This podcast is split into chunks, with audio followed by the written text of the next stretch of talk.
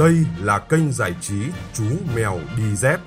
Bạn đang nghe chương trình đọc truyện cổ tích dành cho các bé.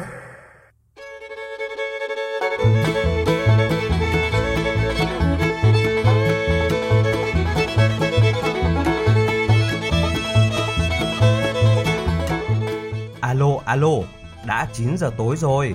Xin mời các bạn nhỏ cùng nghe chương trình kể chuyện cổ tích của kênh giải trí Chú Mèo Đi Dép nhé. Tối nay chúng ta sẽ cùng nghe câu chuyện Hổ và Ốc.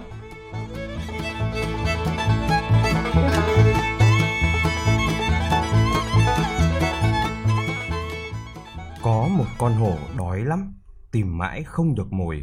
Hổ ta cũng lại khát quá. Hắn tìm xuống bờ suối định uống vài ngụm. Nhìn xuống lòng suối, thấy một chú ốc nhỏ phải khó khăn lắm mới nhích được một tí. Hổ khinh bỉ và thương hại bảo. Hỡi con vật bé xíu chậm chạp kia, mi mà cũng sống được kìa. Nhanh nhẹn khỏe mạnh như ta đây mà còn có lúc phải chịu đói meo. Ta nghĩ càng thương cho mi, mi lấy gì mà sống hả? Chú ốc thè lưỡi ra chế nhạo rồi trả lời. Mi đừng có hoanh hoang, liệu mi có bơi được dưới nước như ta không? Nếu không, mi chỉ là đồ hèn, không bằng nửa hạt mít. Hổ cáu quá, gầm lên. Ta nuốt sống cả họ láo xược nhà mi bây giờ. Nhưng ốc đã lăn theo dòng nước và cả họ ốc sục cho nước đục ngầu lên. Thế là hổ không thể bắt được ốc nữa. Hổ liền gọi âm mỹ. Đồ con nít, mi trốn ở đâu? Hổ lại nghe tiếng trả lời dưới suối rất xa. Ta ở đây, mi theo kịp chưa? Hổ vội nhảy xuống hỏi, mi ở hốc nào? Nhưng hổ lại nghe tiếng ốc trả lời từ trên đầu ngọn suối. Ta ở mãi trên này rồi, bây giờ mi mới mò xuống đấy ư. Hổ cáu quá, lại chạy lên.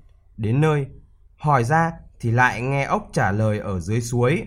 Hổ chạy ngược chạy xuôi mãi, đã mệt lử mà vẫn không theo kịp được ốc.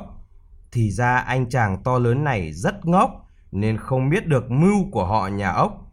Thực ra, bọn ốc vẫn nằm yên ở chỗ của mình, nhưng hễ nghe tiếng hổ gọi ở đâu thì con ở đấy cứ nằm im để cho một con ở xa nhất trả lời, khiến hổ cứ tưởng là ốc đã chạy nhanh như gió.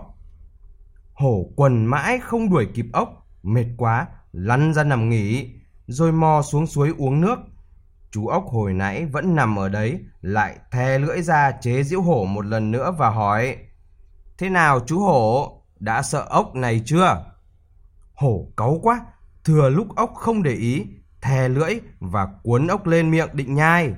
Ốc nhanh trí, vội vã trườn lên mép trên của hổ và bám chặt vào đấy. Hổ cố làm mọi cách, nhưng lưỡi hổ liếm không tới. Ốc cứ bám như một cái đinh trên mũi của hổ. Hổ hoảng quá, cứ chạy lồng lên khắp chỗ mà không sao làm cho ốc rớt xuống. Hổ liền chạy đi cầu cứu người, mong người gỡ hộ. Nhưng hổ chạy đến làng nào, người ta cũng bỏ chạy hết.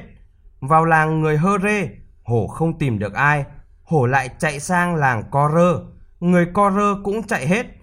Hổ liền chạy sang tìm người ca rong.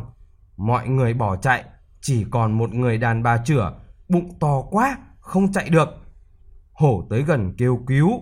Chị ta sợ quá, lấy một chiếc chày ném vào đầu hổ. May mắn làm sao, chày rơi đúng vào con ốc, làm cho ốc rơi xuống đất. Hổ mừng quá, quỳ xuống chân chị ve vẩy đuôi. Chị này sợ quá, đẻ phọc một cái. Đứa con liền chui ra ngoài. Nhìn thấy hổ, đứa trẻ ngoác miệng gào lên. Oa, oa, oa. Hổ kinh hoàng khi thấy một người to biến ra được một người bé. Nó nghĩ người có phép thuật cao siêu nên co cẳng chạy tuột vào rừng. Từ đó về sau, hổ không dám coi khinh các loài vật nhỏ và luôn luôn kính sợ loài người.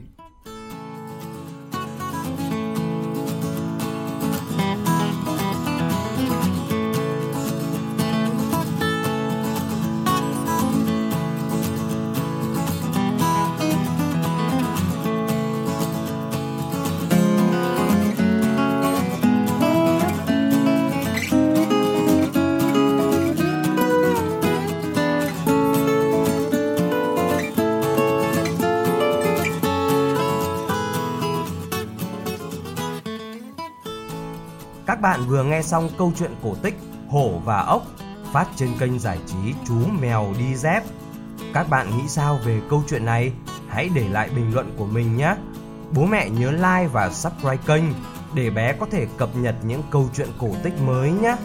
Chúng ta sẽ gặp lại nhau trong chương trình kể chuyện vào 9 giờ tối mai.